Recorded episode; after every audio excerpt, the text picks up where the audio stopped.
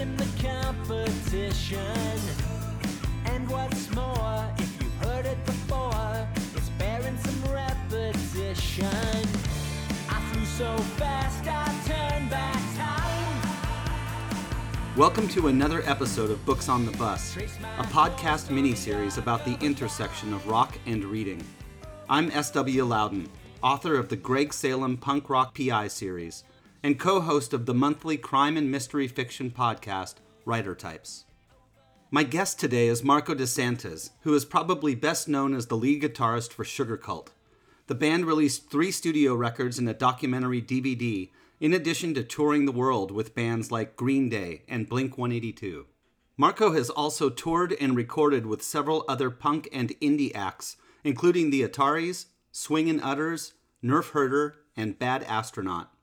These days, you're just as likely to find him jetting around the world to play DJ gigs at clubs and corporate events when he isn't lecturing about the music business at several Los Angeles music colleges. He's an interesting guy, and this is a fun conversation about books, reading, and rock. So let's jump right in. Marko, welcome to the show. What is the last book you read? Okay, the last book I read was probably the book Tools of Titans by Tim Ferriss. I'm kind of like mildly obsessed with this new age of self-helpy books. It's kind of my latest obsession. It's my own like self-imposed mitigation to make up for all of the books I read about musicians. You know, I voraciously devoured all those books about people in bands.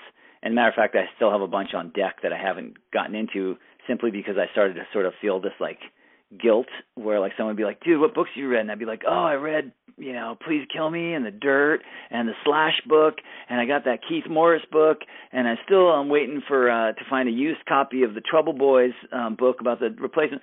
And it just got to a point where like I was like, I'm reading way too much of these things, and here's the thing, like I kind of want to write one myself one day, and I'm afraid that if I read too many of them, because after a while, let's face it, like the narrative sort of becomes a little bit like static narrative. You've mentioned a lot of my recent favorite rock biographies. Um, I read Trouble Boys, and that was fantastic. And I read Well- Under the Big Black Sun by John Doe. I, I can go through periods where I'll read those books back to back. But I agree with you that at a certain point they kind of all start to run together. Like those are three books about like punk rock heroes that I had. But like I, the stories kind of mixed up with Duff McKagan's book for me because I read them around the same time. God, there's some bands that I really enjoy reading about, but I don't really enjoy listening to. you know, like, you know, I'd catch myself like, God, I really want to get the new issue of Mojo and like read the interview about this band, but I don't actually really want to sit down and listen to them. you know, and I get to the point where I'm like, am I more fascinated with the like tr- the sort of trivia and the lifestyle and all this kind of stuff and the folklore than I actually am in the music. And but what happens is I feel like it's like anything. It's like going to a museum and looking at a rad painting and you're like, "Oh, that's rad. I like I like this painting." And then you go a little closer and you read the little card that's adjacent to it and you're like, "Oh, how cool. My god, this was actually painted in the 20s." um by this artist and then you go and read the big blurb on the main wall of the gallery and it'll say like all the stuff about that artist and about that time period and then you start to appreciate like wow that artist had you know so many things working against them and um society was this way at the time and once you put it into like once you kind of contextualize it suddenly like you look at that same painting that you were stoked on and now suddenly it has all this extra weight and meaning to it You've mentioned a lot of um, autobiographies and biographies and nonfiction. Do you read any fiction, or is, is it something you come and go on? I will kind of like self-impose a book of fiction every now and again because I sort of just to, to make sure I get those nutrients because it's like you know it's like you should have a well-balanced diet. Right now I've got um, The Old Man and the Sea, like, and I know I read that at some point in my life, but it was like lifetimes ago. So I'm reading it again, just kind of just sort of like as like a palate cleanser. Like, eh, you should read a classic every once in a while. You should kind of like throw up a classic.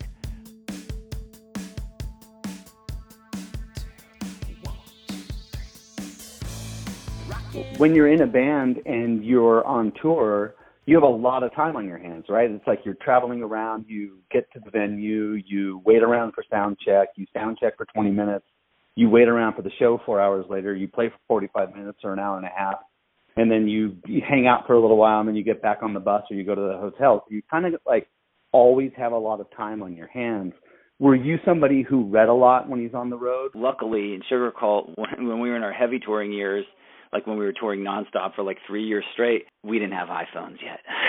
I imagine if I was in a band today, you know, like I mean, I'm a, you know, now it's like if I go on the road to go do a, a you know, run of DJ gigs or even like stuff with Bad Astronaut or just any other project that I do. Basically, when you go on the road, it's like it's like a vacation, you know. You've got all this time because even when I go on vacation, like if I go with my family to like you know Hawaii or something like that, it's like me and me and my wife will bring like books and be like, oh, this is gonna be great. We're gonna be like poolside or lying on the beach reading books. It's gonna be great. You can't do that when you have kids because every two seconds someone's like, "Hey, I gotta go to the bathroom. Hey, I'm hungry. Hey, watch me jump off that rock." Or you're just like, "Okay, I don't want to like let my kid just go snorkeling and not keep an eye on him." Right. So, so there's really like essentially like I'm going to read this Charles Bukowski book. yeah, exactly. Or yeah, or it's like, hey, what are you reading? You're like, oh, it's nothing. It's just a book about um some degenerate who did all this crazy stuff, and you know, wait, why are you reading that? Is that is that what you want to be? You know, like in. no, but like the only downtime you have when you're a family person is literally after the kids go to bed and I can't tell you how many books are on my nightstand that are covered in slobber because I'll just like fall asleep with it on my face. Like currently, right now, I'm I'm sleeping with a book called In Search of the Lost Chord. It's about the year 1967 and sort of the hippie movement. And it was written by uh, Danny Goldberg, who is like, you know, he's associated with Nirvana and um, Led Zeppelin and all these people. I mean, Danny Goldberg's a, a music industry kind of like mogul and just legend at this point.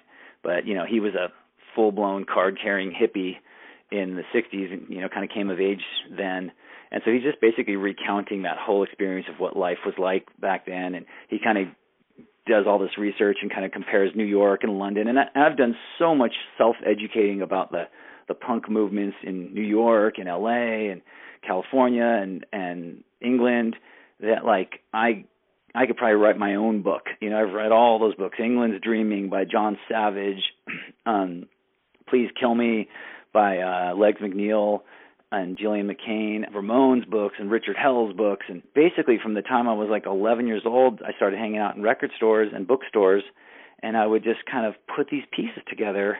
And you know, you read a little bit of like Diary of a Rock and Roll Star by Ian Hunter from the Hoople. You read a little bit of Confessions of a Groupie or whatever by Pamela Des Barres. You read a little bit of this, a little bit of that, and you kind of start to piece it all together uh, Led Zeppelin Hammer of the Gods was probably the first rock book I ever read when I was like probably way too young to be reading about the shenanigans that went on in that book. It's just kind of like this like you're compelled to read that stuff because it's just fascinating, you know. It's almost like when you're in in middle school and you read like Forever by Judy Blume. You're like I just you're so fascinated with the notion that like boys and girls hook up you're like, I just need to find as much information about this that's available to me as possible.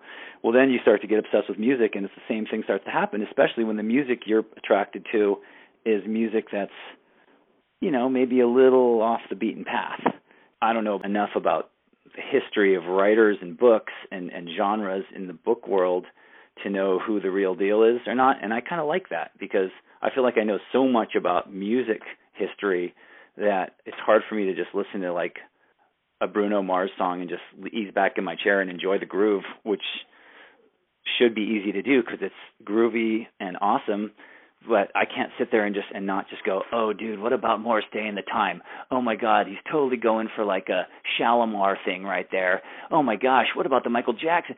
And I'm sitting up in my seat and getting all agitated when I should just be able to sit back and and just say like, 24 karat magic in the air. you know what I mean? Like sometimes you can know too much, and that's the cool thing about books to me is I don't know that much about it. There's a, there's probably a better self help guru than Tim Ferriss, but right now I'm just grooving on Tim Ferriss.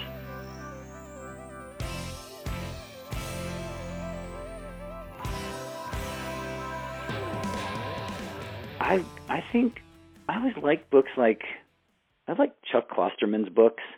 I think those were kind of cool. I like to read like you know people that are around my age because it's just kind of fun to like be like, well, someone who grew up around the same timeline as me is is you know it's kind of interesting. But oh, you know what book I loved reading too? I remember reading this on the road. It was called The Road. Remember that book by Cormac McCarthy?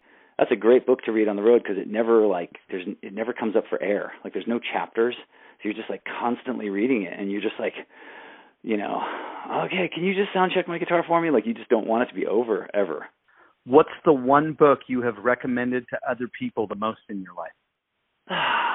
Man, I have recommended Please Kill Me. It's a pretty great like oral history of like the New York scene, but I feel like it could also be you know, a template for any scene, you know, you could just fill in the blanks. I don't know if there's one book. I guess I'm just too goddamn indecisive to choose one. Yeah. Forever by Judy Blume.